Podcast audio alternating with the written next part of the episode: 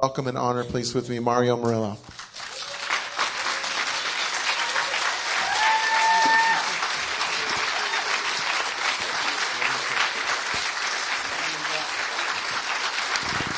Well, to God be the glory. To God be the glory. Everybody give him glory right now. Glory to God.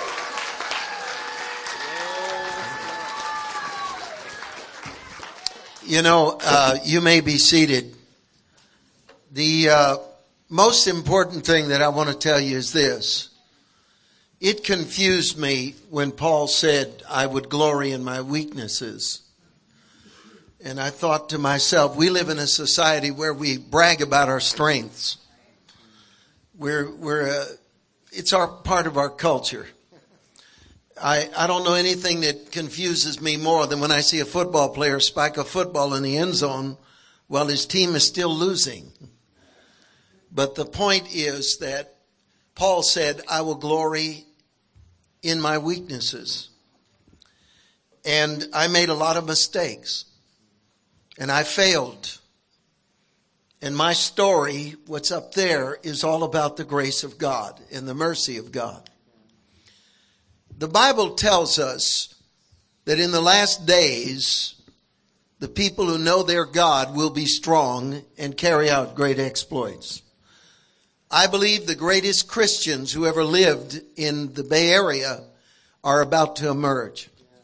The strongest Christians, the most unified Christians, the most powerful and anointed Christians. And that's who you are. Would you clap for Jesus right now, every one of you?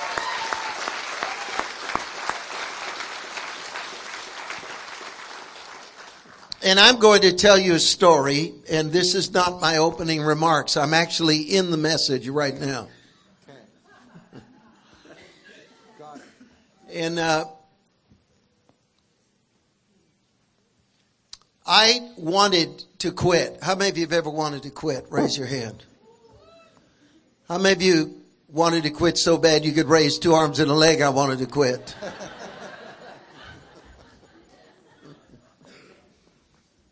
So one day I was in the Bay Area. I tried everything.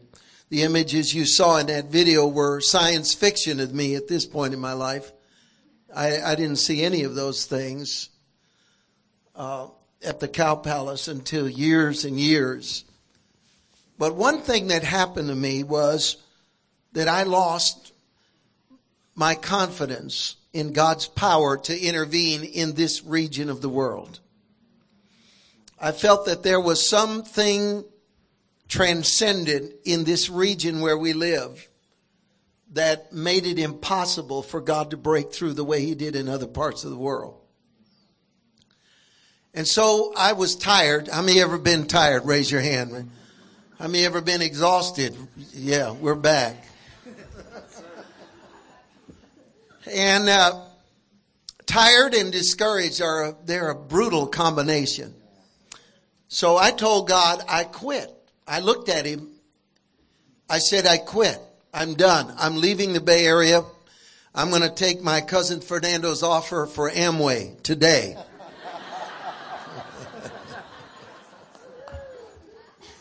and I am out of the ministry. And the Lord spoke to me and he said, before you quit, go upstairs in your room and pray. And I said, no, no, no, no. Because I know how you work. And I, as I told you, I quit. So I went upstairs and I prayed.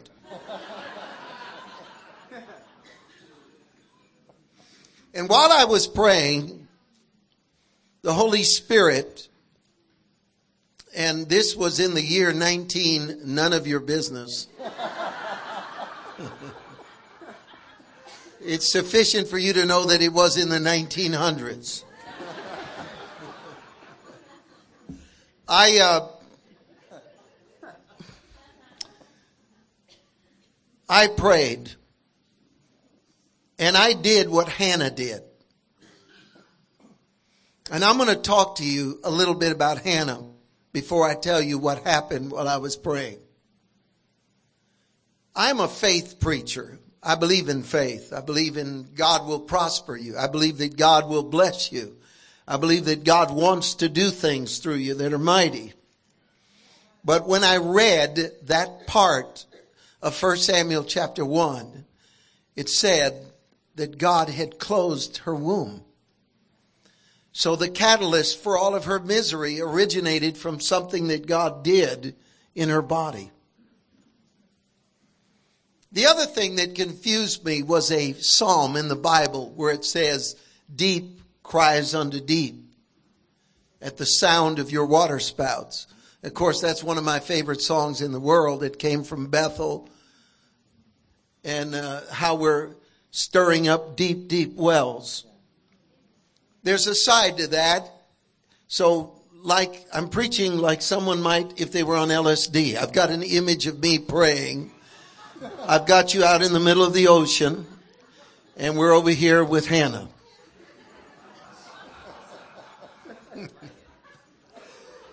you know, how many of you know this is three dimensional preaching right here? This is layers and layers of imagery.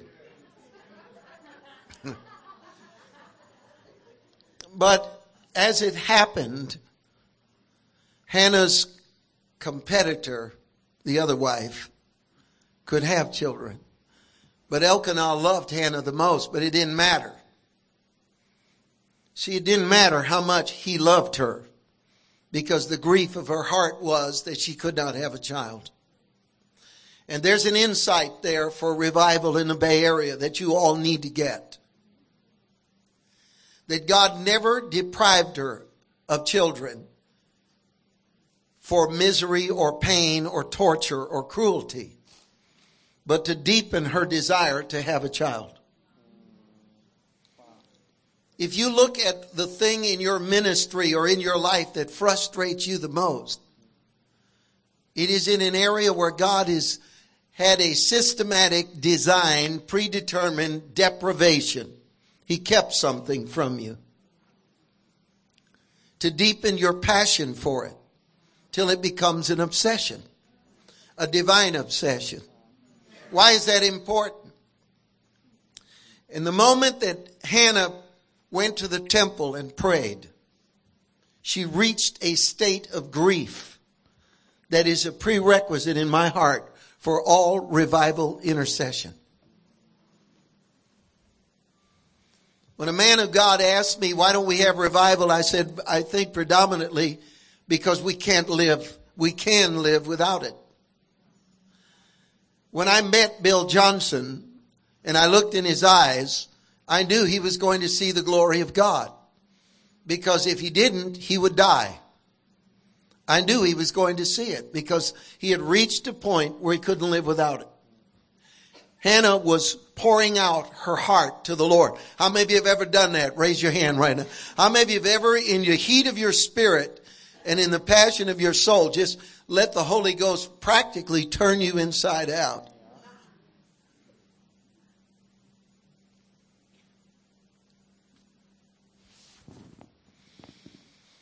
I said, Lord, what does deep call unto deep mean? Water spout?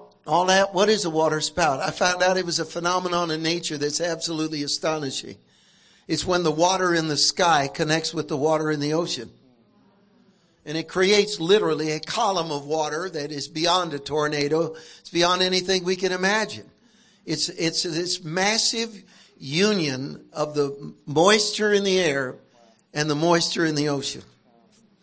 And that's when it, that's when it hit me. Hannah began to cry out to God. I need a child. Till the Bible says she couldn't even speak anymore. She just began to groan until the prophet, Eli, the priest Eli thought she was drunk. Let's talk about being drunk for a minute.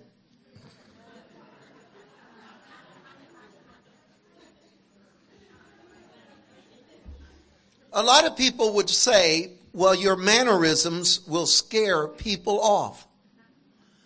You're on the floor and you're writhing and you're, You over here and you're making these glorious revival sounds. And uh, conventional wisdom says that that is not that's not in the church growth manual. Okay, that's not in there. It's the valet parking. It's the Starbucks coffee. It's the three alarm youth pastor. But but bear with me.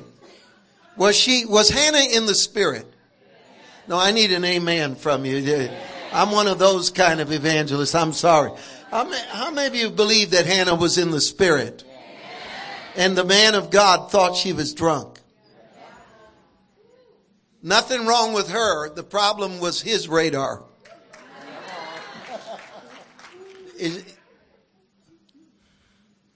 Every one of you that have an FM radio in your car have what's called a tuner. It's an amazing device because it seeks a frequency. And when the frequency that your car is emitting connects with the frequency of a radio station, you get clear sound. It's an amazing device. It really is. But it mirrors what goes on in the Holy Spirit. You see, over there in the rampart of heaven was a broken-hearted God. We don't know the value of this moment in history that Israel had lost the Ten Commandments. It had entered the age of the judges. And the Bible gives us a chilling fact that in Judges 2.10 it says there arose another generation that knew not God, neither the things that he had done for Israel. Israel, having come out of Egypt under the leadership of Moses, then under the leadership of Joshua, and Joshua dies, and in one generation they lost God in their nation. And then people wonder why I'm burdened for America. And it said they didn't know God. And they had no history. You see, like modern education is redacting the role of revival in the creation of America. The Bible and prayer and revival are core timber in the American history. They are who we are. But it's been erased. Now watch. God is on the move. God's always on the move. Help me somebody. God has always got a plan. And she reached a frequency of grief.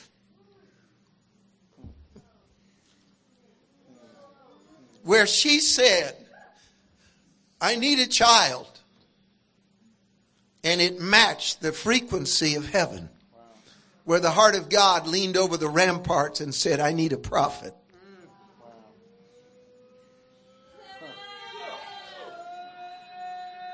Deep cried unto deep.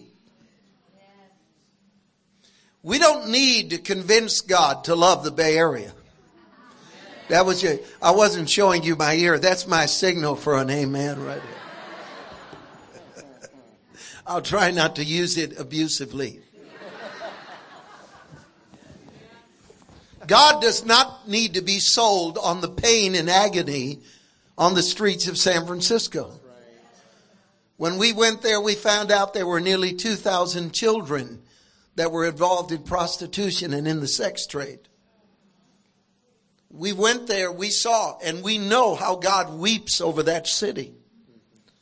But what we don't understand is that God does not look at people according to the outward appearance.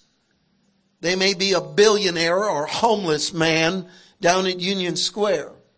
But God grieves over their heart and their pain and their lack. You know, I really realize that when you're without Christ, you may be wealthy and well dressed, but all that makes you is a better looking corpse than the guy who's on drugs.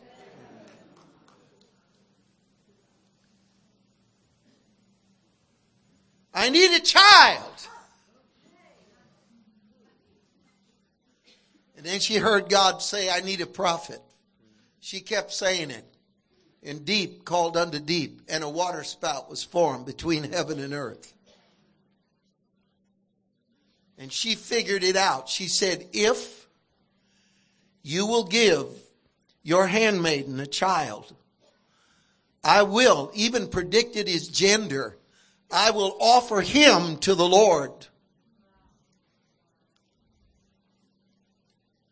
and the agreement and the covenant was made. If you are an Orthodox Jew, you realize that our George Washington is their Moses. But our Abraham Lincoln is their Samuel. Samuel took Israel out of darkness and brought her back to God. This woman was so instrumental in the restoration of the law of God. There would have been no King David without a Samuel. And that's where I was, up in my room, deep, crying unto deep. And I had to begin, and I really believe that God sees through all of our lies. Help me, somebody. I believe God sees through all of our falsehood. And I told God, I'm angry, I'm tired, and I'm frustrated because you cannot move in the Bay Area. You can't do it. I say, God, I'm, I'm telling you, there is, this is, there's something in the water. There's something in the DNA of this place that the normal, natural conviction uh, for the things of God is just not here. And I want out. And that's the way it is. And I, and you know what the Bible talks about and uses the word complaint very often in the Psalms. I poured out my complaint to God. And I told God, I've been insulted, humiliated, rejected. I've been chewed up, spit out, and I am tired and I'm done and I don't think you can do anything. And then, uh, and then the Lord spoke to me. He said, Mario, my son, I'm quoting him, Mario, my son, I am going to pour out my spirit on the San Francisco Bay Area. I'm waiting on you right now.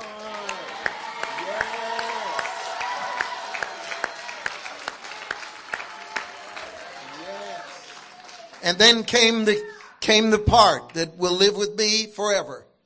And the whole world will look and wonder. Give God the glory. Give God the glory. We got to give God the glory. Glory to God.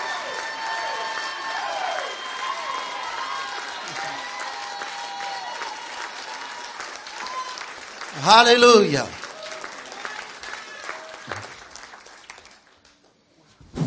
By the way, would every one of you please smile just for a moment? Would you smile?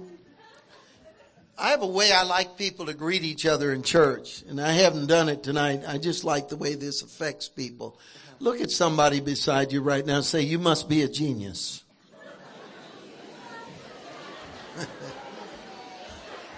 he said, You decided to sit next to me, you must be a genius. Tell him because this is the most anointed seat in the whole church right here. There's more glory and more presence of God here than you got to be a genius. I just love the way that affects people.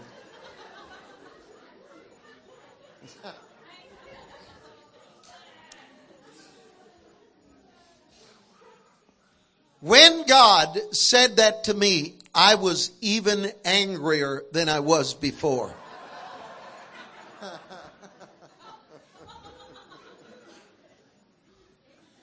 And I told him why. I know how you work. You give a man a problem, a, a promise, and then you create a crisis where that particular promise is uniquely impossible. You tell Noah to build a boat in a drought. You tell Abraham, whose wife is barren, that she's going to have a child. I said you give a promise and then you create a problem. And I am done with that. And I said,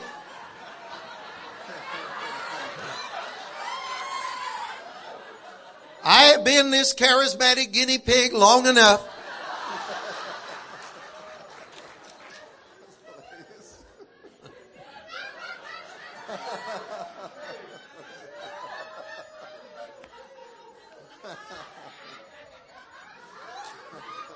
You know, and I said, unless you confirm it supernaturally right now, I'm going to reject this promise.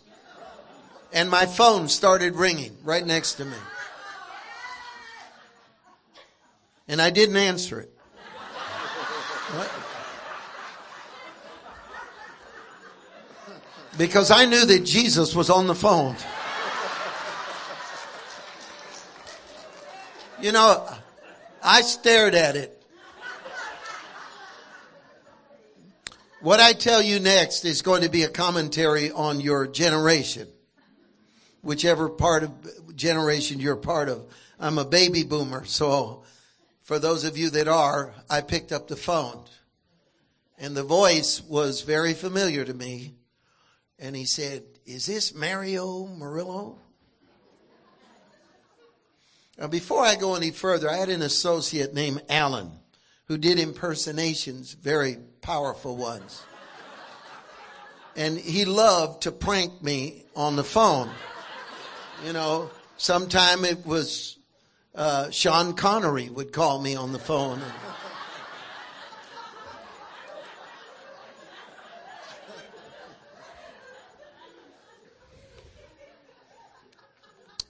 And this person said, Is this Mario Murillo? I said, Yeah, it is. He said, This is Bob Dylan.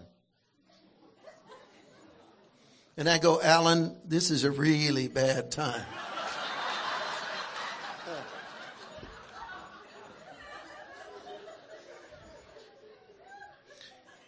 He says, Alan, who's Alan? He said, Mara, this really is Bob Dylan. I've been born again.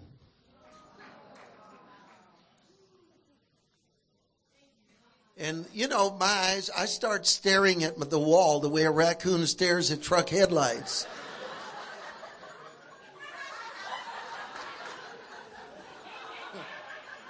And the next thing he says to me is, I'm going to open my first Christian concert. I've done a Christian album called Slow Train Coming.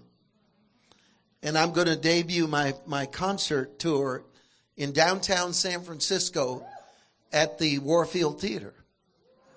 This was back in the day. And and he says, I, my pastor, I asked him if he knew of a man of God that could pray backstage and keep demons off of me. And he gave me your name and this number. And so I told him how much his music meant to me and I, I'd be, I'd be thrilled to come there. And he said, I'm going to leave two tickets at will call. And then we chatted a little bit longer and then we, he almost hung up and he said, wait a minute.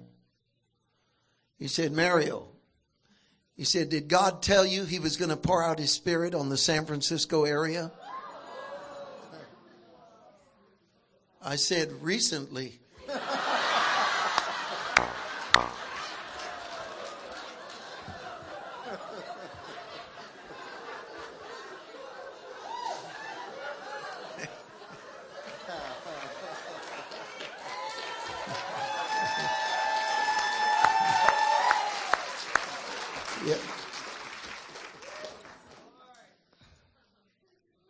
the next phrase is going to echo through eternity.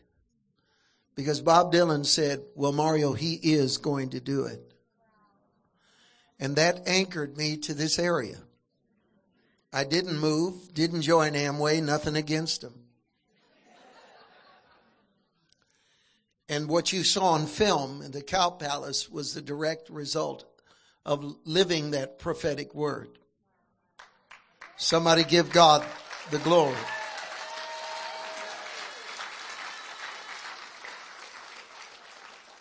It's easy when you tell a story to take too long in a pulpit, so I want to be very judicious with, with your time, really.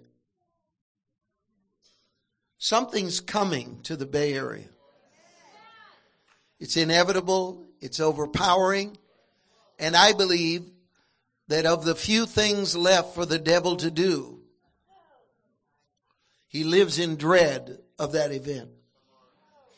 Because the game changing possibilities of an awakening in the Bay Area are these. it would redefine what a Christian is to America.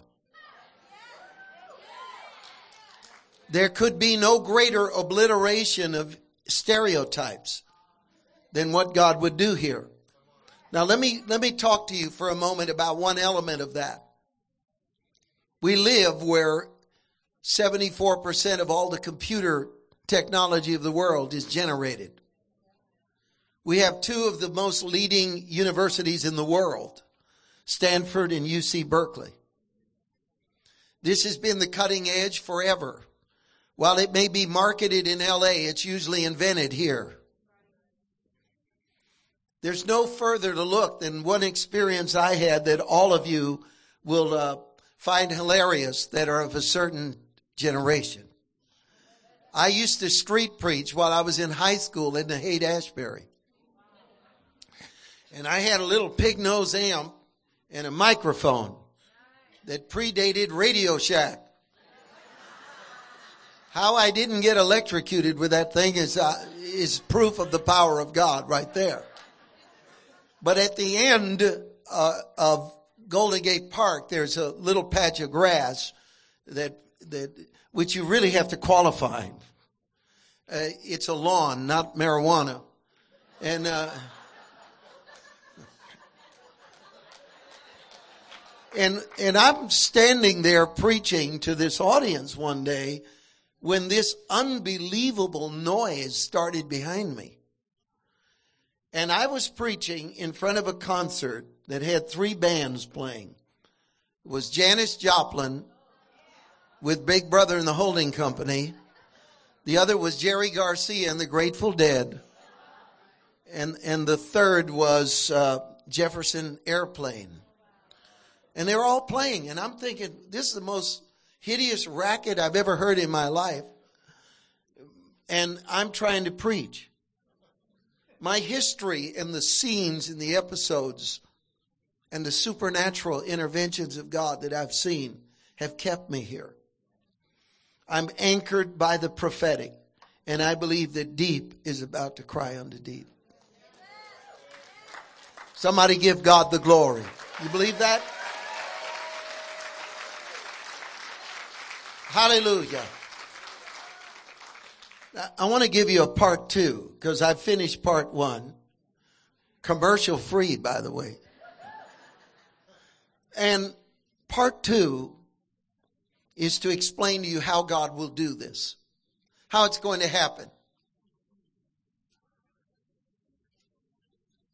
Pastor Brent has been entirely lavish in his uh, praise and and honoring me today, but from my perspective, I don't know that I've ever met a man who allowed God to deal with him on such basic and real levels as this man is allowing God to deal with him. And it really is amazing. Come on. Yeah.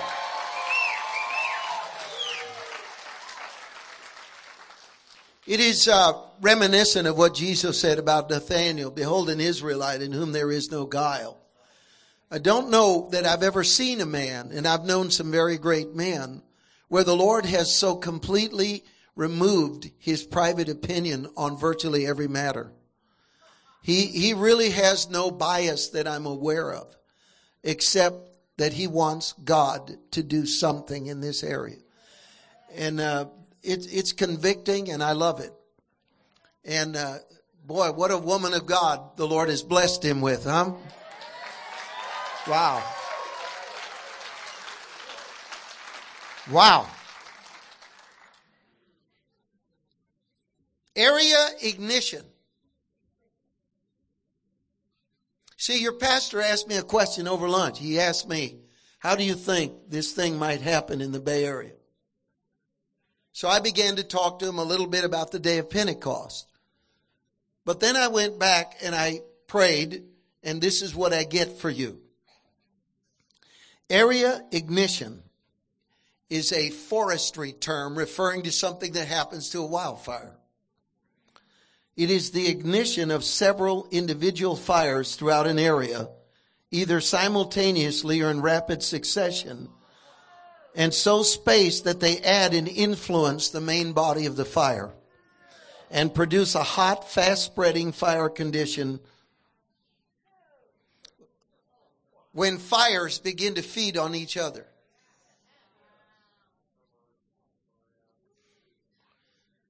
Area ignition happens because the fire is so intense that elements inside of the plant that would not normally come out, that are the most flammable, form a cloud over the fire. And the air actually begins to burn. The irony of it is, is one of the most famous area ignition events happened in Santa Maria, California, where our brother who was mentioned eminently that was here to minister, who is from Santa Maria.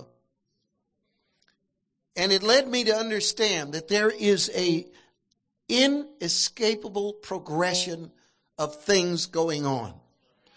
Your pastor and I did not meet by accident. This night did not happen by accident. And I want to talk to you a moment about how, about area ignition. I want to repeat something. One, when several fires unite with the main fire. Simultaneously and produce a hot, fast spreading condition where even the air catches on fire. It happens when fires come together. Now, just as deep cries unto deep, fire connects with fire. Fire is not nearly as universal as you think. It has elements. There's a fire here. There's a fire in Redding. There's a fire going on in Manteca. There's a fire going on in the hearts of people.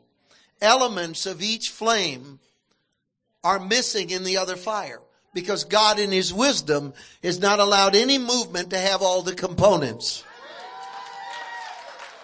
Somebody say amen. Of all the things that's going to mark this man's future and his ministry, let me tell you what it is. You need to understand this because he's your pastor and you're not going to be able to, uh, to understand where he's coming from until you get this. And I got it. He is convinced that God's going to use him to bring flames together, to bring fires together, until the Bay Area will be engulfed in a ring of fire and area ignition. Somebody give God the glory.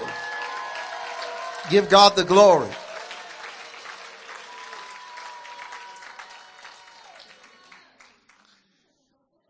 Why do third world countries see the dead raised and we don't? We have all kinds of theories. We have all sorts of analysis that's gone on. I believe it's simple. It's not that they have simple childlike faith because I've met many Christians in America that have great faith. Simple childlike faith. It's that they literally are desperate. They are desperate. We have outs. You know, many of you know that my wife and I were divorced. And after 14 years, think about that. The Lord restored our marriage completely by the power of God. That's right. We've been back together over seven years now, and it's heaven on earth. And I tell you what, we went out, and I could tell you the, the, the amazing truth of how it all happened, but that's for another evening. And this is how I get invited back to places. So the next time I'm with you, I'll tell you about that. No, the point is that she and I had lost complete touch with each other. And one morning, the Lord woke me up and said, I want you to pray one hour a day for Michelle for the next month.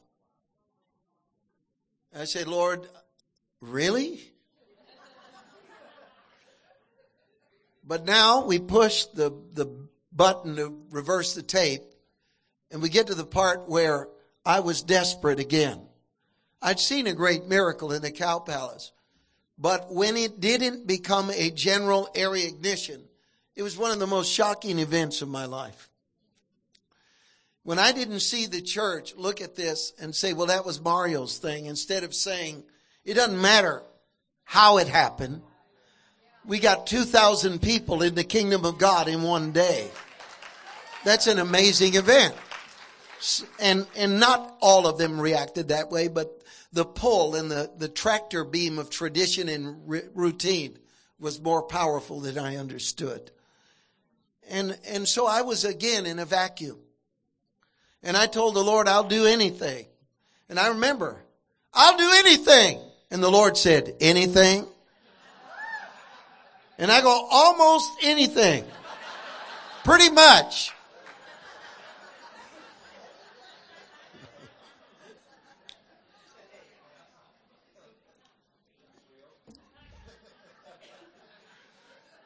Then he said, okay, here it is.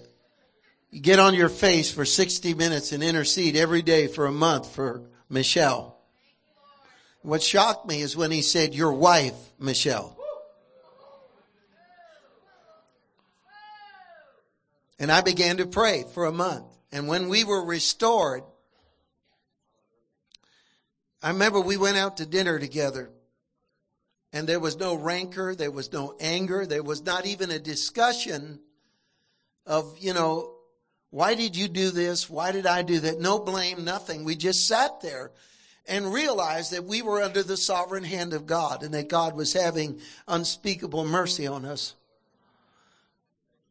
And I, you know, if we had dinner that night, now we were restored, we were dating, we didn't immediately remarry. We but I didn't wait. I waited maybe three months. And, let me tell you, we both agreed to wait three months. It wasn't my decision. We sat there with my son who had not seen us together since he was three years old. And he's having dinner in our kitchen and he's looking at his mom and looking at his dad, trying to take in what he is watching. We have got to understand and not be afraid of desperation. We can't be afraid of it. We can't act like, well, you know what? If that ever hits us, that would really be a creepy Christian experience when there's nothing more natural. Area ignition is when the heat of the fire gets so hot that it pulls elements out of the, out of the tree or the plant that never come out in a fire. And it creates fuel that is a higher grade of fuel. When the fire of God, see, I couldn't believe you guys were all called blazing fire.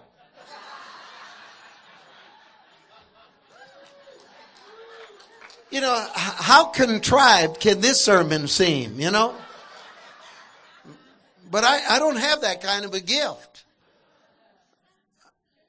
But I sat there and I thought to myself, the heat of the flame will bring elements out of the fuel that make it more explosive than it would normally be. And what's, this is what is gone on in the body of Christ in the Bay Area. We've had degrees of desperation, but the fire has never been permitted to get hot enough to take out of our character the things that are the most combustible, that would cause ignition. And that's what's coming next, folks. That's what's coming next. Somebody give God the glory. You believe that?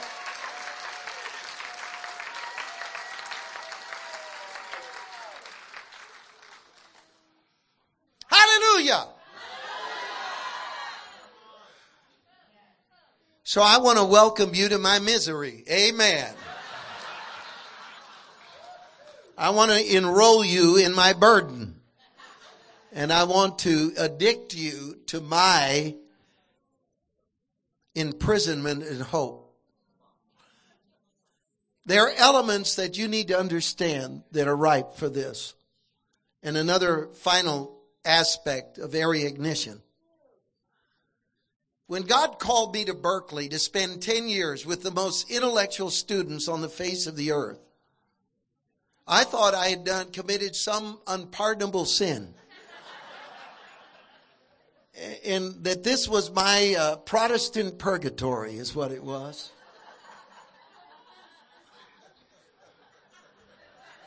That was deep right there. That was, that was deep.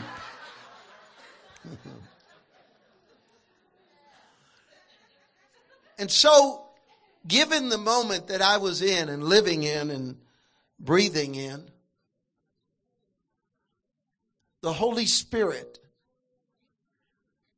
made me have to preach to these students.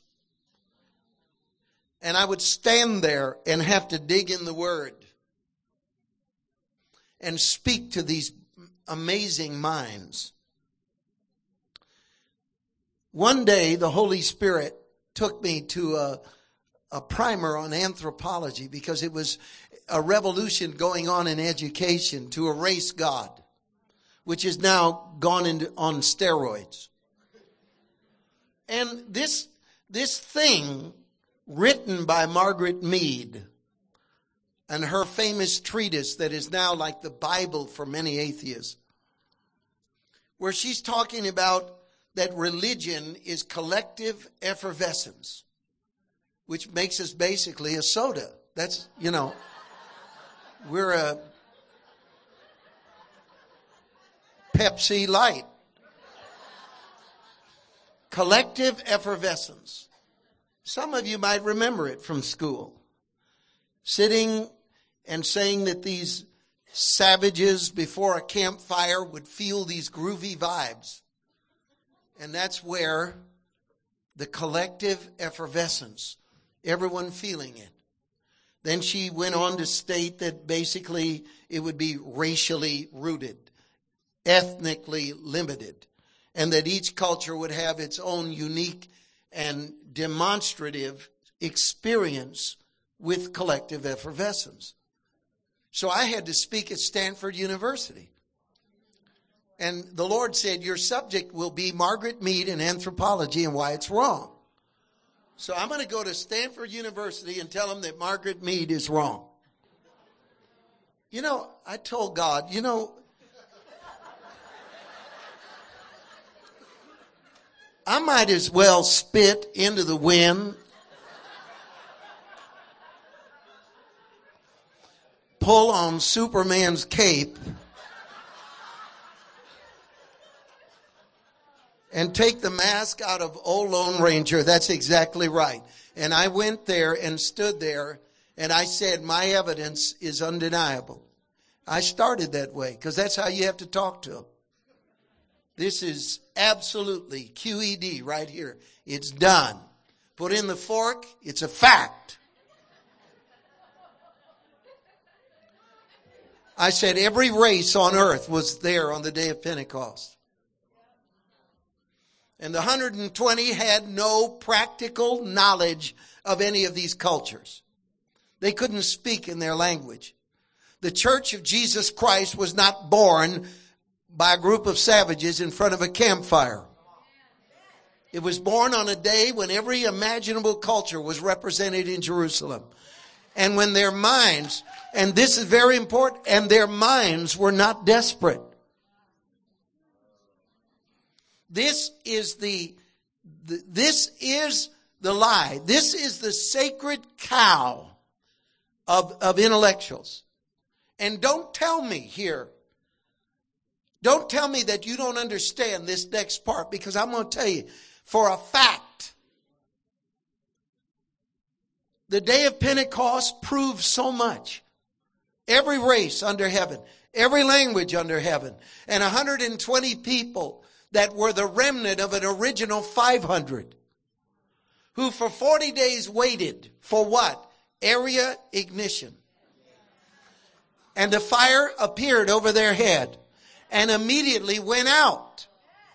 Someone asked me, what is area ignition?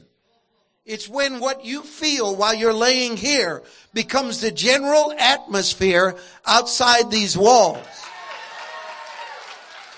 Somebody help me right now.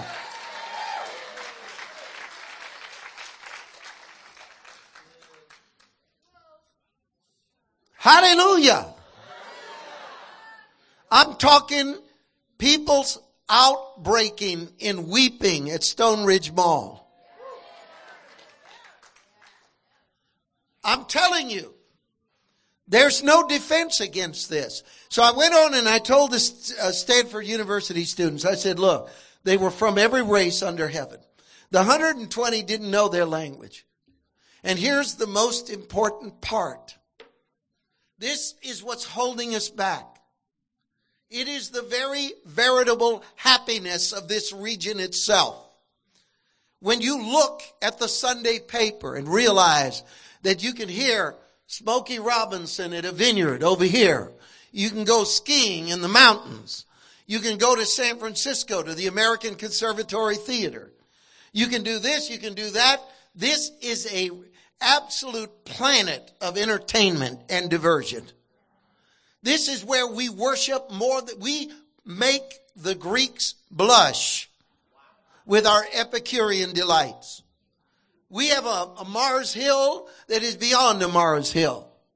We have an, we, San Francisco has the single highest ratio of college educated workforce in the world. They're not desperate behind Ruby Hill. They're not desperate at Blackhawk. They're not drug addicts and gangbangers on the verge of suicide who a gospel message might affect. But who made up that rule? Who made up that prerequisite for revival? Who said that there has to be some astounding reversal of our lifestyle and our, or, or a person's life? I began to realize that on the day of Pentecost, these men were not desperate. They were not ready to receive God. They were not pre-wired to be converted to Christ based on some trauma in their life. Now, I don't want to diminish anyone's testimony. If you were saved off of drugs and alcohol, I celebrate that and don't you dare think for a moment. The majority of the people I've won to the Lord, those are my people. That's my crowd. And I understand that. But I'm telling you that we have got to get rid of this idea that there is some force field that keeps people in the East Bay from being susceptible to God. When the Holy Ghost falls, he brings his own atmosphere of desperation. I'm a, oh yeah, here we go. When the Holy Ghost falls, he brings his own atmosphere of desperation. And thousands and thousands of men have had all of their, their protection departed. God has removed their immunity to righteousness. God has brought the house lights up and what looked like to be ultimate truth was nothing but a stage prop. And God ripped that veil of quote unquote reality. And those men stood there listening. And imagine this. What happened to them when they began to speak the word of the Lord, what you and I consider tongues, it is in the same ecstatic state that you get into when you pray in tongues, except it was in a known language. And then it met its target, each and every target. Not in 10,000 years with every computer out of Silicon Valley available could we have come up with a message or go to language school and figure out everybody's need in a crowd and hope to do this. Not in 10,000 years. And God did it in an instant. Somebody give God the glory.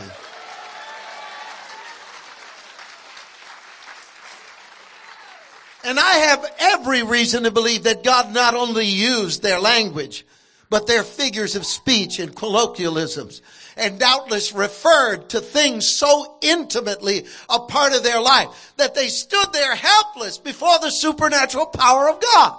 They stand there knowing you have just read my mail telling me about how good God is, how much he loves me and how empty. And you know what? I'm going to tell uh, you what I said over lunch to your pastors. I said, you know, the thing about New Age, like so much Asian food, after one hour you're going to be starved to death. But how maybe you still love me now? Now that was my, that was my one test. I'm done. Now,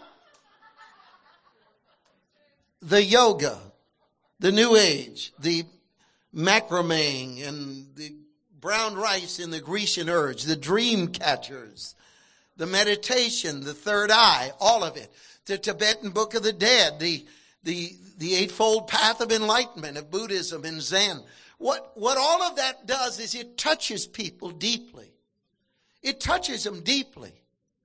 But as Nebuchadnezzar found out one night, who had all of those in his time. See, people look at Nebuchadnezzar, and with this I'm done, by the way. I'm not here to set a record in Guinness Book of Records for how long one man could preach in the city of Livermore. But folks, look at me. Nebuchadnezzar could not be made desperate. The, the wall in his bedroom was solid hewn stone, nearly 18 inches thick. The, the greatest fighting men in history were his personal bodyguards. You think you know how to party? You know, Bay Area people, we think we're like the, the, the end of it all, man. I'm, I'm up in Tahoe. I'm in the wine country. I'm over here. I'm this. I'm that. We're just delighted. We don't know how to party in the Bay Area. Nebuchadnezzar had parties that lasted two years.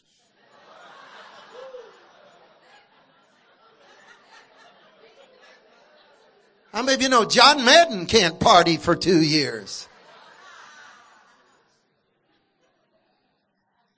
And one historian tells us that he released a vintage wine almost every night that had never been tasted before. Two years, that's like 700 vintages. And he had an RSVP that was highly irresistible. Come to my party or I destroy your country.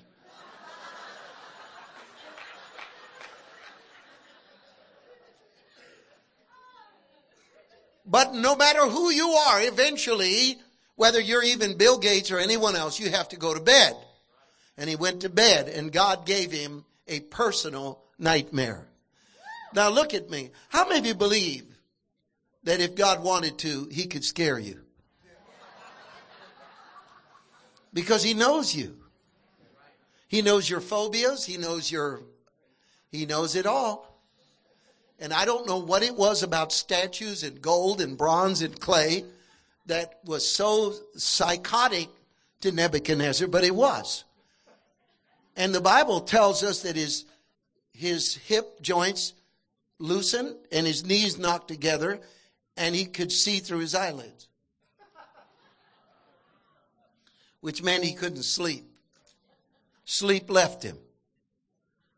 And the rules change because a deeper level of desperation. A deeper level of desperation. You see, all of the cultural ingredients for staying away from God are in the Bay Area. But it's because the depth hasn't been touched yet. And some of you that are here that were in New Age will remember this. The day the Lord closed your third eye and you were baptized in the Holy Ghost. And you know what you felt? Something touched you and connected to the uttermost core of your being where all the other spiritual experiences were on outer layers. Nothing did that. Nothing had ever made Nebuchadnezzar afraid. He wakes up the next morning and he calls everyone. First one he called was Dionne Warwick. over there at the psychic hotline. How many of you heard that they went bankrupt? Did you? You'd have thought they'd have seen it coming. Okay, I'm done. That's all. Oh, that's.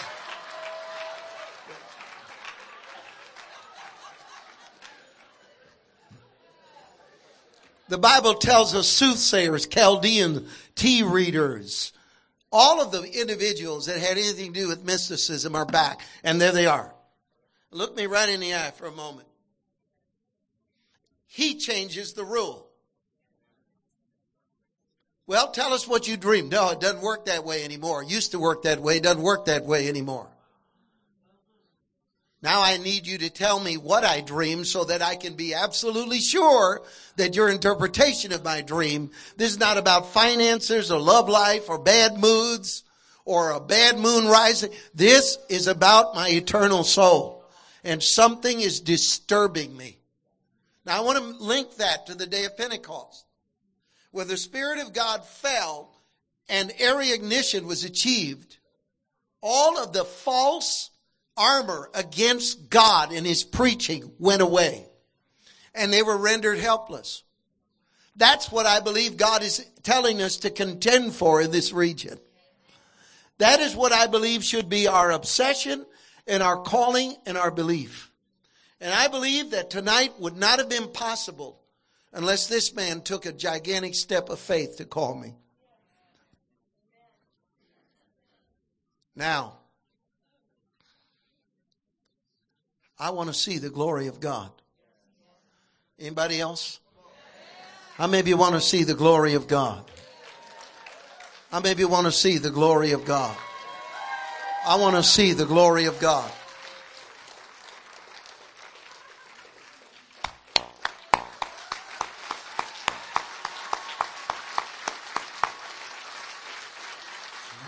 Sendolo korakai alale si dere. Remain standing. And if you're, if you're seated, I'm not going to command you, but I'm going to ask you if you might stand. Of all the things that make me feel unworthy, aside from my salvation, nothing does it to me like when the power of God begins to move in a meeting. And over here is a woman that I can tell you that in your skin, you have a nervous condition that is causing your skin to break out. You also have a pain in your abdomen. It's been very terrible to live with this pain. And the Lord is healing you instantly, powerfully. There's another woman over here. Look at me. You, at night, you grind your teeth, and that has affected your jaw.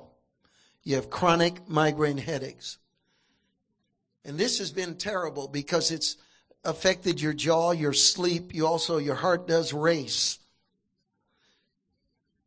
And God is healing you. It's as real as anything I've ever heard in any meeting. Mara, what do I do? I'll tell you what you do. You just get ready because the mercy and grace of God's going to intervene. I'm looking over here and I'm going to tell you for a fact I don't know if it was in combat, law enforcement, or just in a regular life, but you have, without a doubt, all of the symptoms of someone of post traumatic distress syndrome. You have violent attacks in your emotions. A man. The Lord is healing you, and that's not going to return. It's not going to return. Glory to God. How many of you feel His presence? How many of you feel His presence just rising? Whatever we saw in that video, I give all the glory to God. I, my part in that is simply there's a messenger boy to say what the Lord gives me, and I give Him all the glory. My dear, if you look at me right here in, in all black, lovely lady right there. Would you let the Lord heal your body right now? Just let Him touch you. I'm going to ask my sister in the Lord right there on this side, touch her. Sir, on the other side, touch her. This is happening in your bones right now. Your bones are moving back into place while you're standing there. It's affecting one of your legs and your spine and your shoulder and your neck. It's been terrible. You've been trying, they've been trying to balance your, your hips. It's happening right before your eyes right now. And we give you glory, we give you honor, and we give you praise. Now, would you right now, wherever you are and whoever you are, say, Jesus, use me. Say, Jesus, use me. Put your hands out like that. Those hands do not belong to you anymore. Those hands are the property of Jesus Christ. And healing virtue is going to come through those hands. I rebuke diabetes and heart disease. I rebuke diabetes and heart disease. Siondo berekesto boria talalebo sandarere.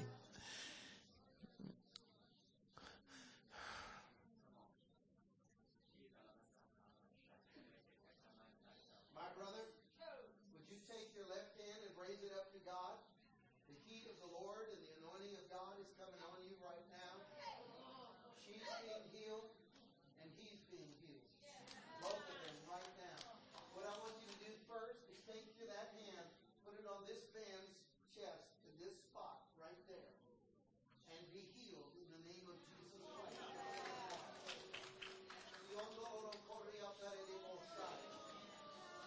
Now, that man's heart, his blood, his eyes, and his spine, and his knees have all been touched by the glory of Jesus Christ, the Son of God.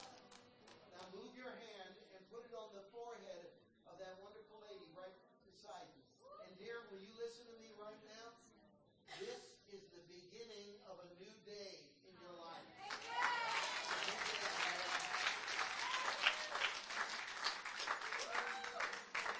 What I'm saying is that God is healing your body right now. There it goes. It's going in your forehead, going in your neck, in your spine. Healing virtue. Raise your hands, everyone. Pray in the language of the Holy Spirit. Don't be aware or afraid if God gives you a new tongue, one you've never spoken in before, because His power is accelerating. Deep is crying out to deep. I rebuke arthritis in the name of Jesus right now. I rebuke arthritis in the name of Jesus. Glory to God. Glory to God.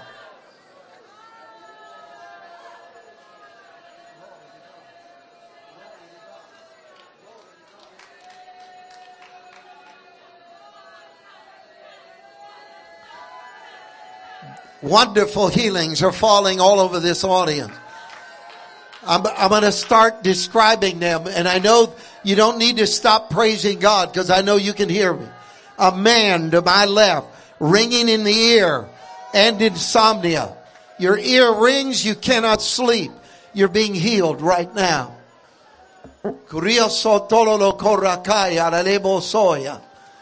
Heart disease is being healed.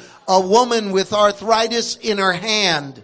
Her hand is being healed right now and the pain is vanishing. She can even rub, move your fingers and you'll see the gnarliness has given way to something new and supernatural. We give you the glory. We give you the honor. We give you all the praise, Lord. We magnify. Now, I'm, I'm going to say this. Lord, let your fire fall on this audience right now. Let your fire fall to remove every fear, every doubt, every ounce of confusion and bring the anointing, Lord, the anointing of the Holy Ghost in the mighty name of Jesus. In the mighty name of Jesus. In the name that is above every name. I thank you that fire, fire, fire, fire from the Holy Spirit fire from the Holy Spirit. Glory to God. I believe that chains are breaking. I believe that strongholds are being destroyed. Glory to God. Glory to God.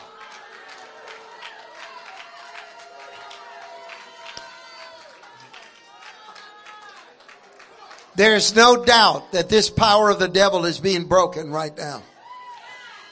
It's going outside of these walls, folks. It's, this is going to turn into something regional. Glory to God. Glory to God. Glory to God. Glory to God. Glory to God. Amazing. Amazing.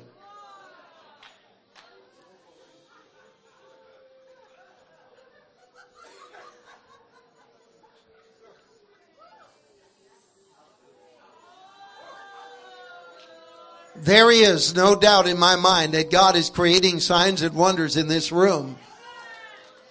There's no doubt in my mind.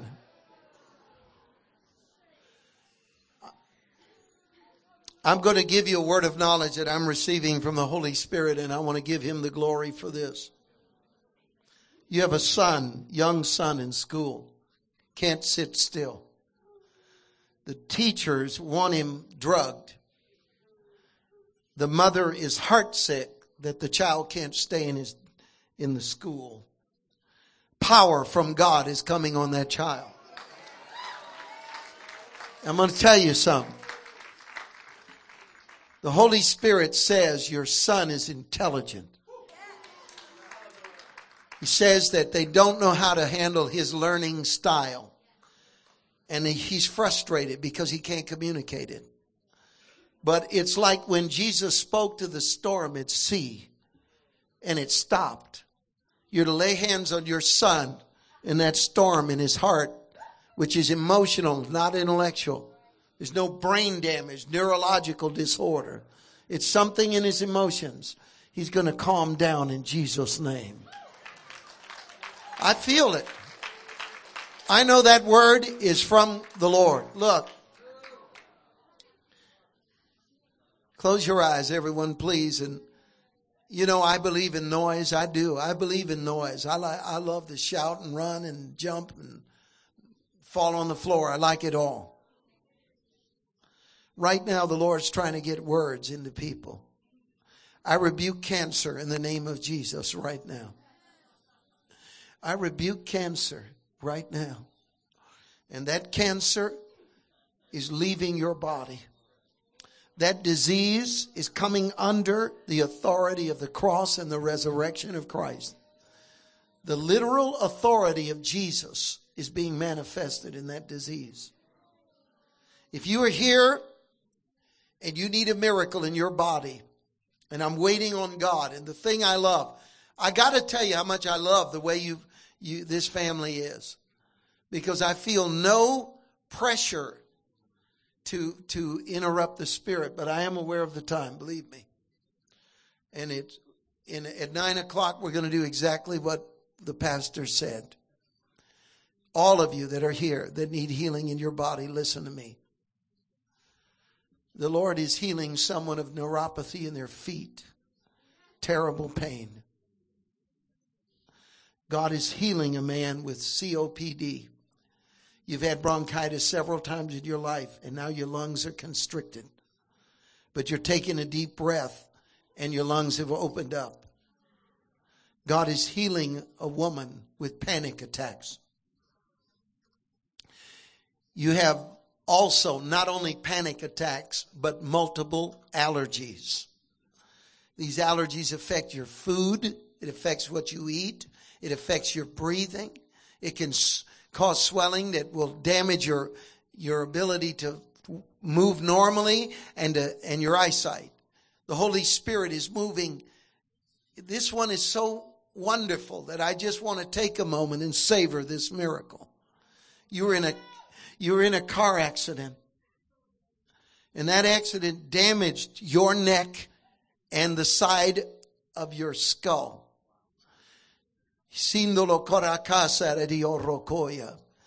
You've been in constant pain. No matter what they've done or how much treatment you've received, the pain has not gone away. This will be your first pain free night in years. This will be it. We give you honor. We give you glory. We give you honor and we give you glory and we give you praise. Glory to God. Glory to God.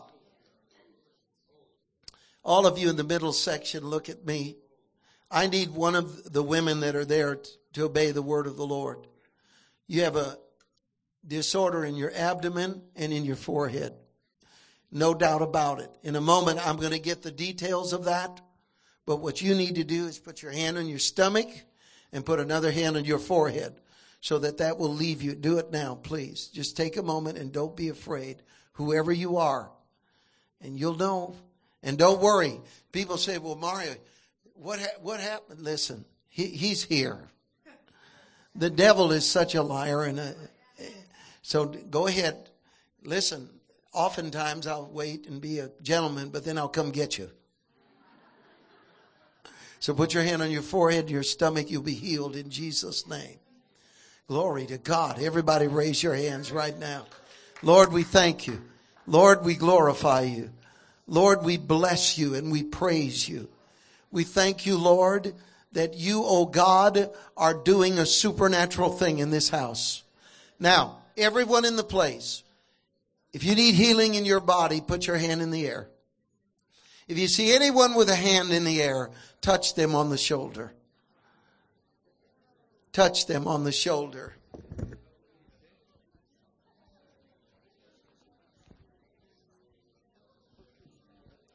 Glory to God in the highest. this this is this is very powerful right now. My brother, would you help me? I'm going to ask you to do this. Put your hand right on your forehead. Put your other hand on your stomach. Now you see, you're that wonderful daughter of God that didn't realize how much God loved her. But you're the one that had those illnesses and they're gone right now in Jesus' name. Somebody clap. Uh, some of you, glory to God. There it flows.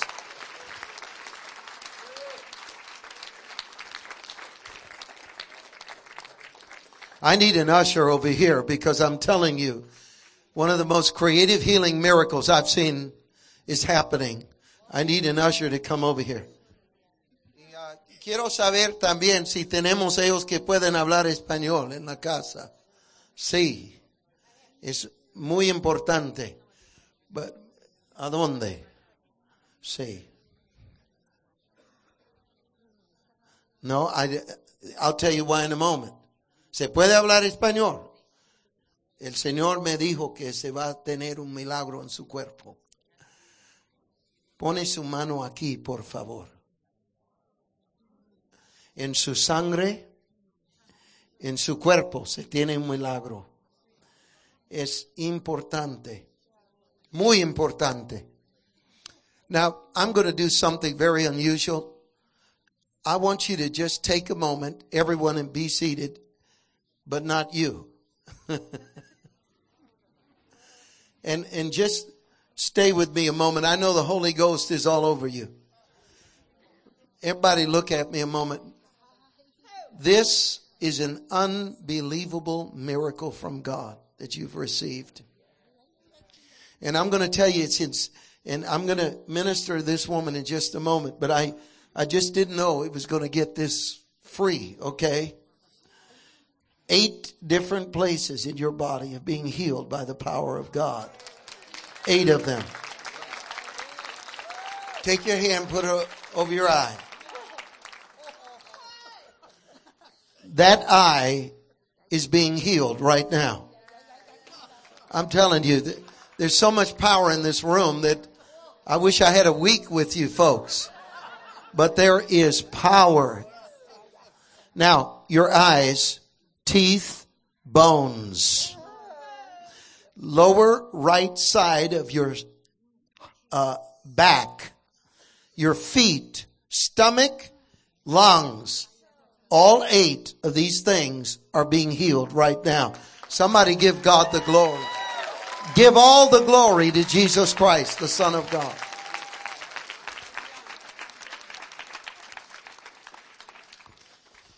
My dear, I wonder if you would step out for a moment. I want all of you to know we are only minutes away from nine o'clock and I'm going to be very careful because, you know, the, the Holy Spirit's very flexible. We don't want to put him in a box and, and, well, we want to be sensitive to the practice.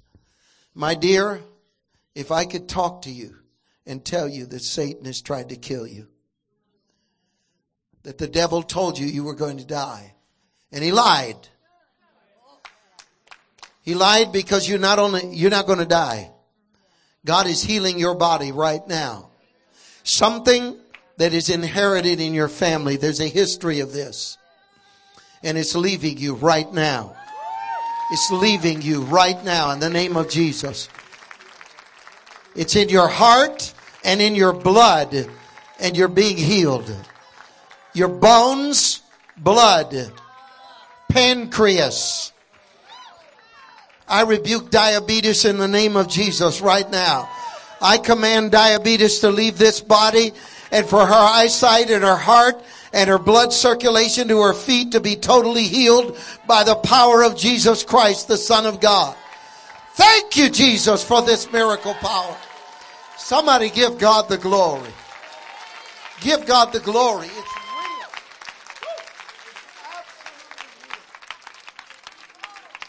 real. No man will be glorified, only Jesus. How many of you are falling in love with Jesus even more? God, we give you the glory. I gotta, I gotta tell you, I gotta get back up here where it's safe.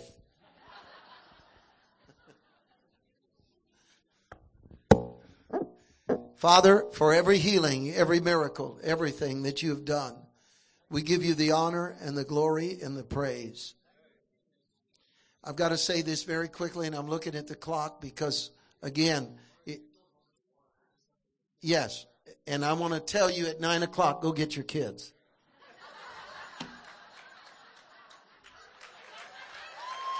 Yeah.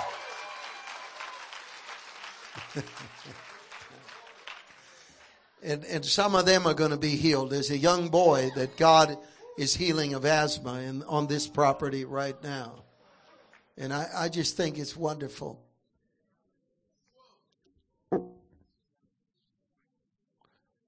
There are so many words coming at one time that I feel a glut. And I've got to be very sensitive to God because I'm a human being.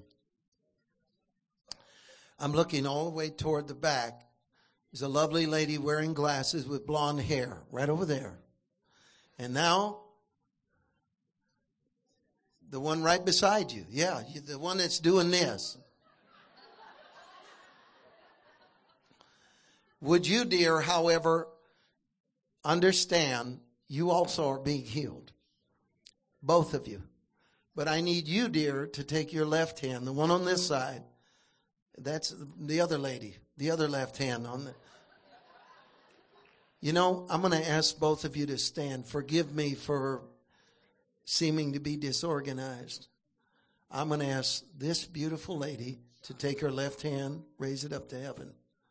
Yeah, they no. This lady right there, take your left hand, put it on her spine. And I want to talk to you about your spine. The thing that angers you is not the pain, but the weakness. And you want your strength back. It's been limiting to your life. It's been a horrible reality for over 15 years. And the Holy Spirit spoke to me so gently to tell you that He is moving vertebrae in your spine right now.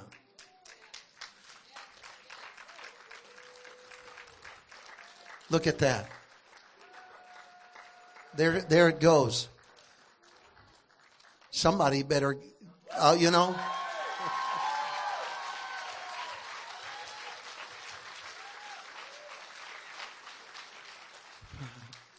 And, and don't pull on her neck too, too hard because that's the next part that's being healed.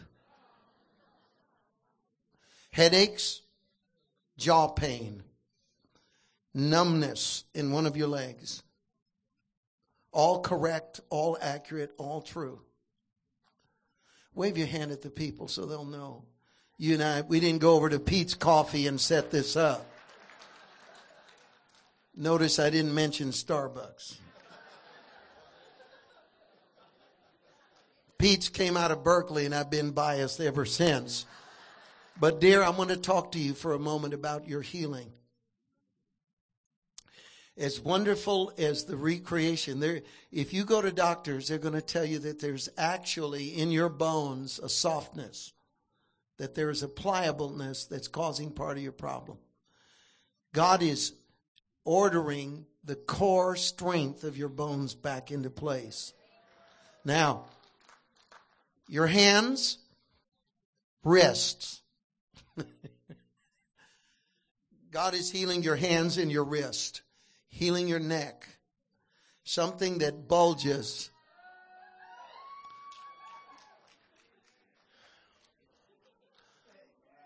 How many of you love it when Jesus does this? No, no. How many of you love it when Jesus does this?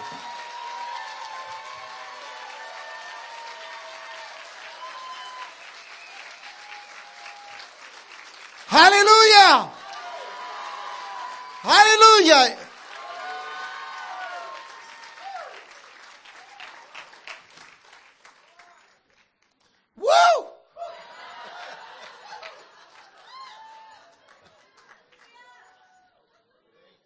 all glory, all honor, all attention fixed on the Son of God, on Jesus. And here's a word from the Lord. Go get your kids.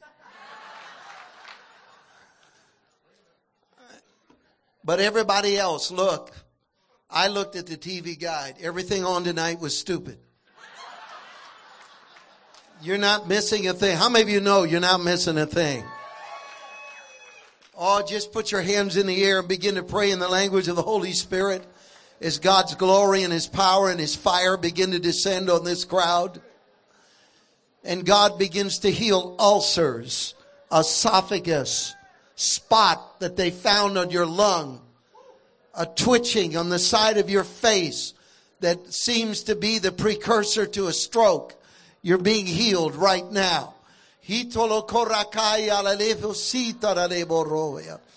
We give all honor. We give all glory. We give all praise. We thank you, Lord, for your mercy and your goodness and your grace. We thank you, Lord, that you love to heal us, that you love to shower your blessings on us. Thank you, Lord. Thank you, Lord, that in a time of darkness and pain, division, terrorist attacks, economic reversals, that we can have a joy and a peace that it, it transcends all of it. You are so wonderful, oh God. You are such a wonder and a blessing. We thank you. We glorify you. We glorify you, Lord Jesus.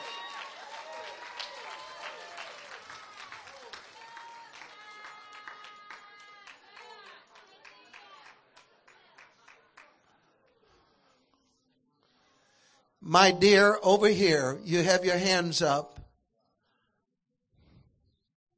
I'm looking around. You know, sometimes I forget to take the mic with me.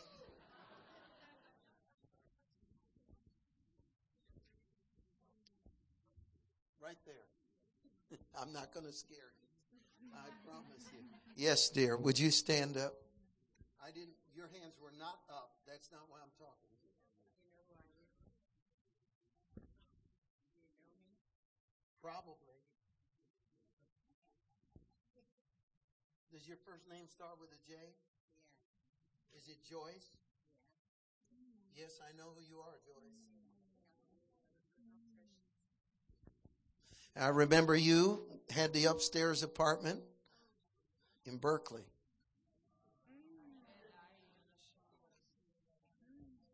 Your hands are being healed.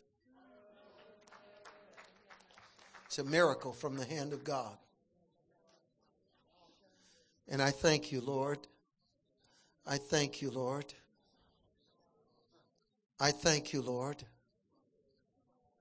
Boy, this is a miracle from the hand of God. Blood, hands, both.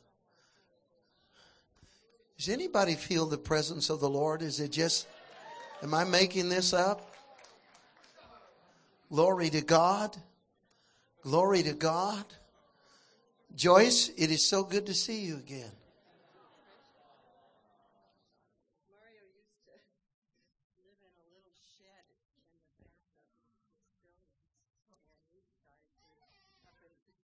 And You were studying entomology at UC Berkeley. I know I still am. And I'm right. I work for Alameda County collecting ticks for them. Isn't that fun? and I remember you were working with aphids when I knew you. Do you even know? It's all it's all Good to see you, Mario. to see you. You're being healed right now. And I thank you, Lord. Somebody give God the glory.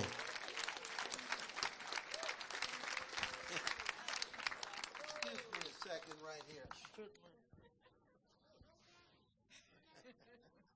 Yeah, there's no way I'm going to forget you two. Glory to God.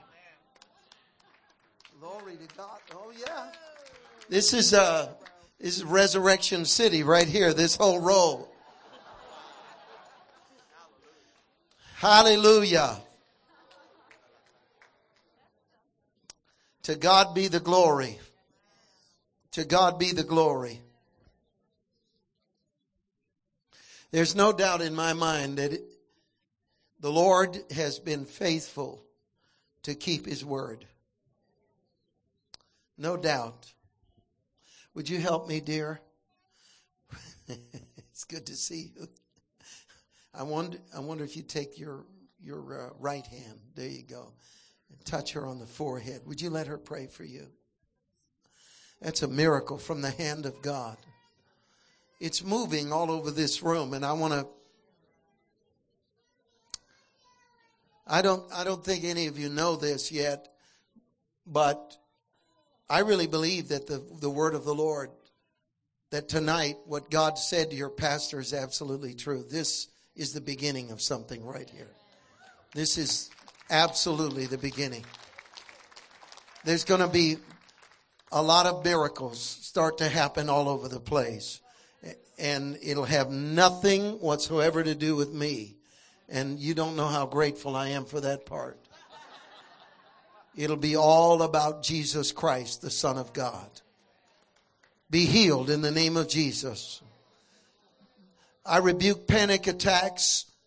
I rebuke stress and anxiety that has caused abdominal pain,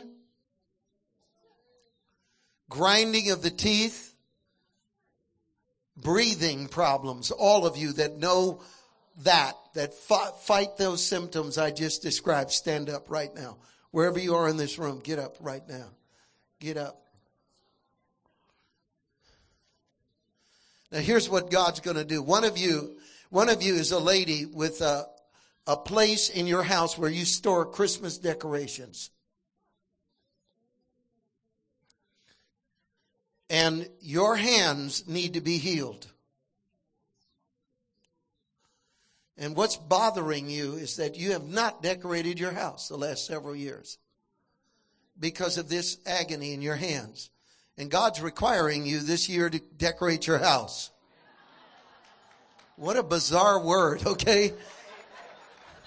All that with no medical uh, side effects. Everyone, amen. I love this. I love this. A woman with hands that are constantly in pain has Christmas decorations in stored away that she has not put in her house and she actually can create ornaments. She works with her hands. That's a word right there. This is your year where God's requiring of you to decorate your whole house and put up lights and everything. Now, folks, I don't get that one, but I'm not going to deal with it. I'm going to let God deal with it. All of you put your hand over your heart. You, sir, are receiving one of the greatest miracles in this room right now because God is literally taking a traumatic memory and erasing all its effects on you. Every last shred of it. Father, in the name of Jesus, I thank you that God, that shock and, and that trauma is gone. It's gone. You'll look at it from this point on as almost as if it happened to someone else. Jesus, I thank you.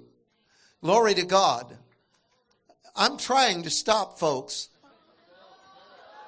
But I've got to ask you to stand for a moment, dear. And you're being healed. You're being healed in your body and your health is being restored. First of all, chronic diseases that come on you every year, they're going to stop happening because God is healing you. It's a miracle. Your bones are being healed in Jesus' name. Glory to God. Something about the way you're walking, you're being healed in Jesus' name, and you're going to be able to literally run up and down stairs. Is anybody here tonight? Anybody? Glory to God. Your blood is being healed. Bones, joints, feet, balance, ears. It just keeps going. And we give him all the glory. Now, take this hand, place it on her back, and look at me, dear. There is a promotion that's being impeded and God's breaking breaking down walls right now. You're going to a new level. Going to a new level. Now, second, there's a miracle happening in your family. Your whole family. There, there's a division that's going to be healed by the power of God in your family.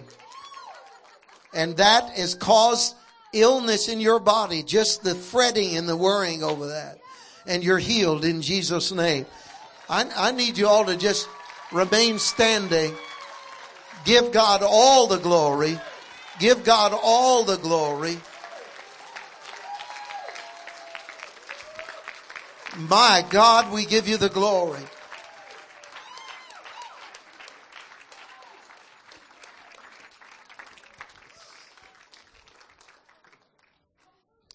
And everyone be seated except this, these two right here.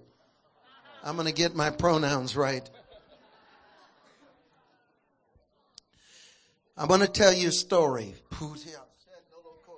I think I am.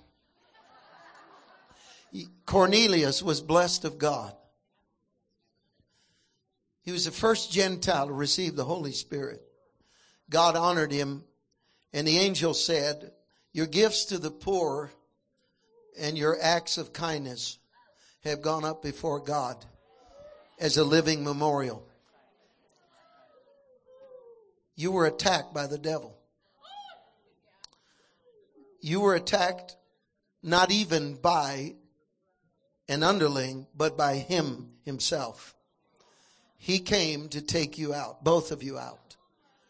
And he tried to do it by sending waves of tragedy setbacks and false hopes and all kind of mirages and stuff and affected your health. You need to take your hand, put it right over his heart.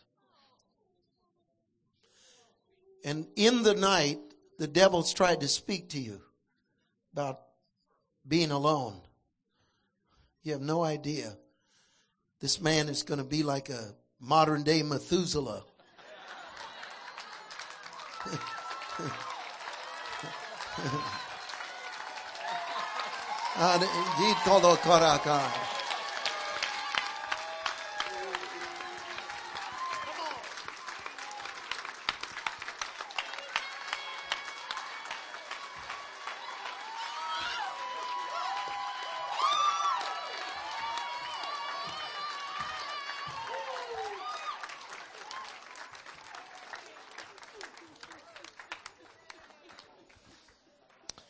God is healing you in your blood and in your heart. God is removing something that was growing inside of you and it is not. It is uh, like God, Jesus cursed the fig tree. This thing is done. It's done. It's done. But now it's her turn for a miracle. And you know about getting back to that Methuselah thing, I want you to not not uh, be tempted the other way 30 years from now. Like he's still here. When am i going to get a break you know? Okay? So i don't want to be responsible for that emotion. God is healing your body, healing you now, removing this forever. Chronic comes and goes. Sometime you feel it for a while, then it leaves. Put your hand right there. Into your system is coming the healing virtue of the Holy Spirit. It's going to affect your head, your neck, your back, your legs, and your lungs. And in every one of those things I've described, God is restoring your strength and your health. Somebody give God the glory. Glory.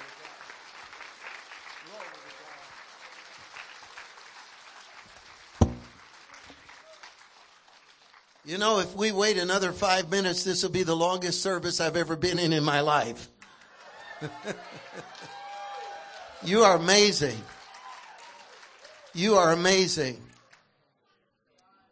I've got one more thing to say to my friend in the Tommy Bahama shirt that I am jealous of. But I know where to get one, so it's okay.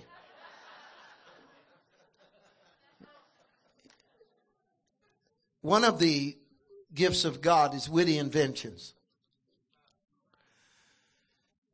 And sometime the thing that affected Edison the most is when other people would take them. And something that belonged to him was taken by someone else. In fact, that's how he invented the phonograph. It was out of anger. He went into a room by himself and sequestered himself so that no one could get near him. And he told himself, I'm not walking out of here until I invent something that no one else can steal. Now, you've been robbed, but God's going to replace it all with new inventions. I don't know what I'm talking about, but I just give God the glory.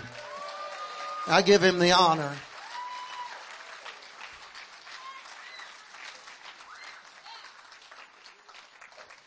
I don't know if you realize where I'm preaching tomorrow night. I'm preaching at Bethel Church in Redding tomorrow night at, at, six o'clock. So I want all of you to come with me because I don't know how we're going to repeat tomorrow night what God did in this room without your help. You know, I do believe that it is not a coincidence that that there is such a and I I I don't want to be left out. What was that? That was that was re- Oh, it's tempting. Yeah, it is. And uh, I'll tell you what, I don't know how, you know,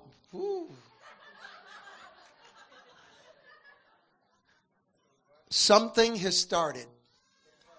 It's not going to stop. Come on, let's, let's give God all the glory. Something has started and it's not going to stop. Give him all the praise. Glory to God.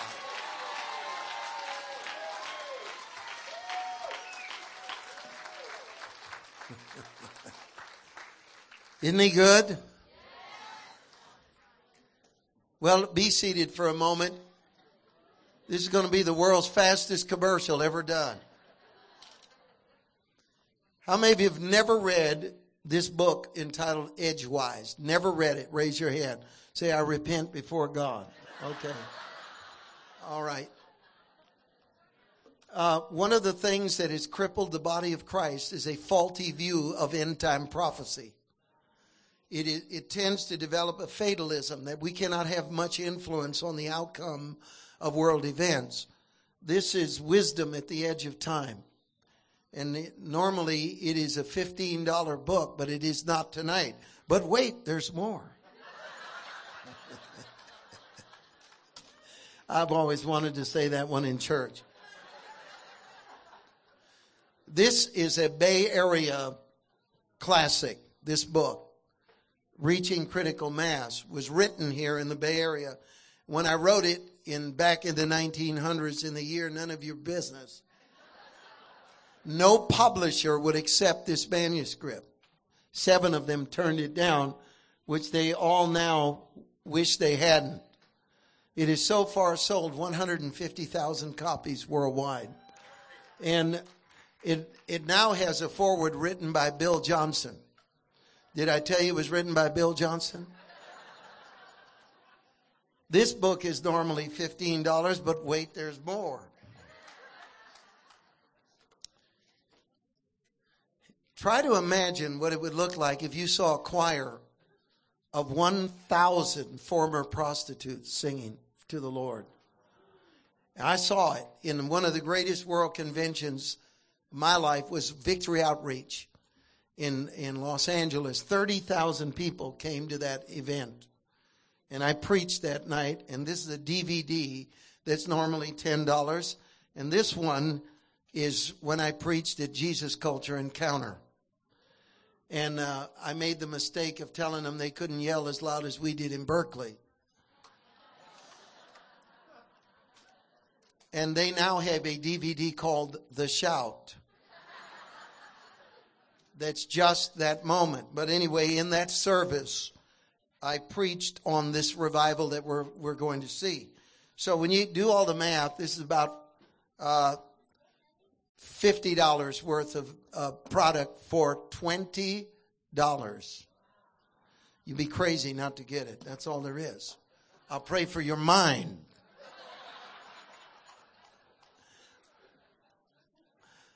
Now, how many of you will pray for me tomorrow night in, when I'm at Bethel and Redding? You know, I, I just feel like the fire is going to go all the way swirling all around. And then, can you believe it? On Tuesday night, I'm at the uh, the Awakening 209 in Manteca. Yeah. So, and then Wednesday, I will be raptured to heaven, just for relief.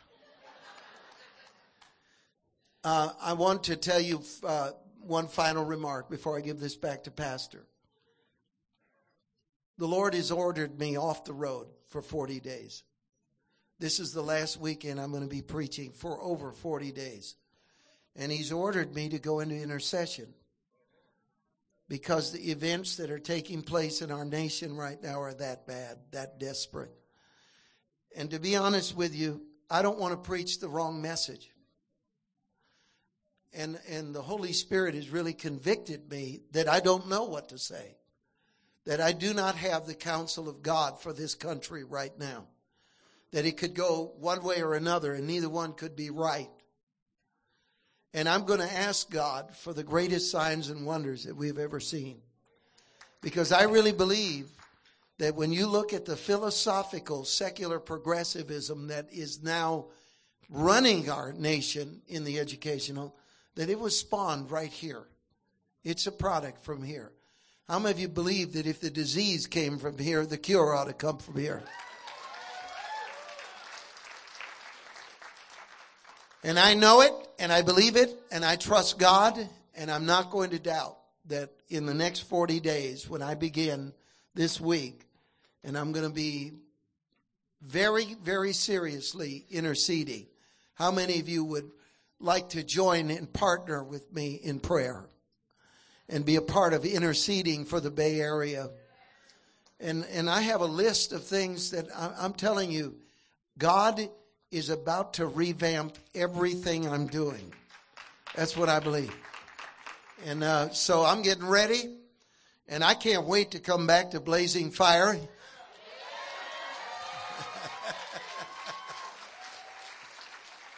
And sometime we need, need to figure out a way to just keep it going until we tear the devil's lips off. Somebody give the Lord a shout right now.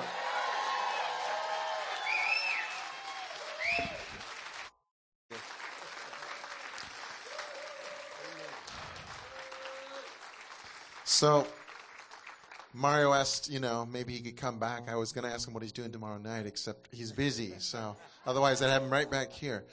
Uh, but you guys, let's just extend a hand uh, right now to to um, to Mario, to God's Son. Father, thank you for. Whoa, whoa. Thank you for grace upon grace upon grace upon grace upon grace upon your Son. God, thank you Thank you for the call, but more importantly, thank you for the grace to sustain him. And we are asking, Holy Spirit, speak to Mario clearer than he's ever heard before. We thank you that, that he is alive. I thank you jealously that I'm alive at the same time he is, and that you've allowed our paths to cross. And we're saying, Lord, whatever you want, that's what we want. Let your will be done on the, in the Bay Area and on the world as it is in heaven. We're saying, God, yes to the supernatural signs and wonders that, that have to increase. Yes to the desperate cries that will rise up in the hearts across across this Bay Area. Thank you, Father. And, and, and so standing with Mario, we're both just saying yes to you, God. Yes, yes, yes. Anything you want. So we bless you, Mario, with, with uh, supernatural strength, supernatural wisdom, blueprints from heaven. Everything you need, everything you need, supplied by the Father because you're his son. In Jesus' name. Amen. Amen. Amen. Wow. It's going to be out there for a little while. Can I please have our prayer teams up here? I want to just our prayer teams.